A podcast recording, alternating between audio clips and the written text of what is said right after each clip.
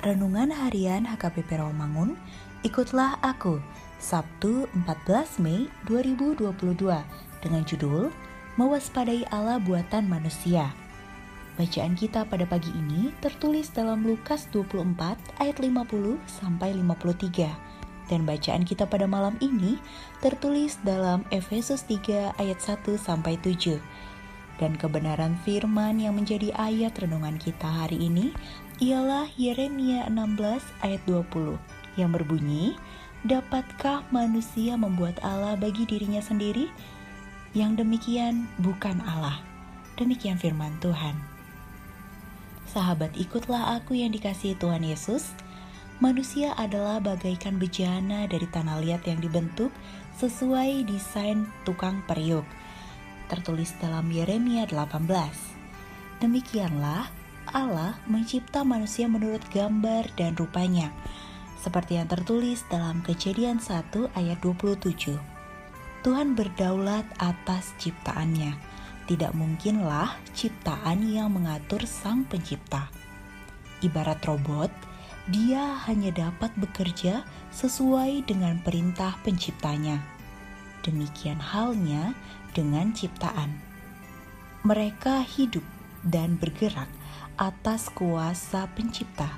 Lalu, bagaimana dengan manusia yang membuat Allah bagi dirinya sendiri? Nah, inilah yang mau dikoreksi Nabi Yeremia. Bila hal seperti itu ada, tentu Allah buatan itu bukanlah Tuhan yang benar. Buatan tangan seperti itu pasti bukanlah Allah dia hanyalah berhala.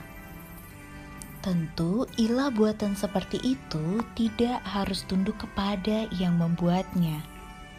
Tidak mungkin buatan tangan manusia lebih berkuasa daripada manusia itu sendiri. Allah bukan buatan manusia. Manusia tidak pernah memiliki kemampuan untuk membuat Allah, kecuali membuat patung-patung berhala yang mati. Maka, waspadalah akan ilah-ilah berhala bentukan manusia, seperti patung, sesembahan, barang keramat, bahkan boneka. Sujudlah kepada Allah satu-satunya. Titah pertama mengingatkan kita untuk menyembah Tuhan satu-satunya, bukan salah satu Tuhan. Tidak boleh ada Allah lain di hadapannya. Dan titah yang kedua, selalu mengingatkan kita untuk tidak pernah membuat patung yang menyerupai apa pun untuk disembah atau dituruti. Amin. Mari kita berdoa. Ya Yesus, tolonglah kami agar kami tidak terpengaruh oleh ajaran Allah buatan manusia. Amin.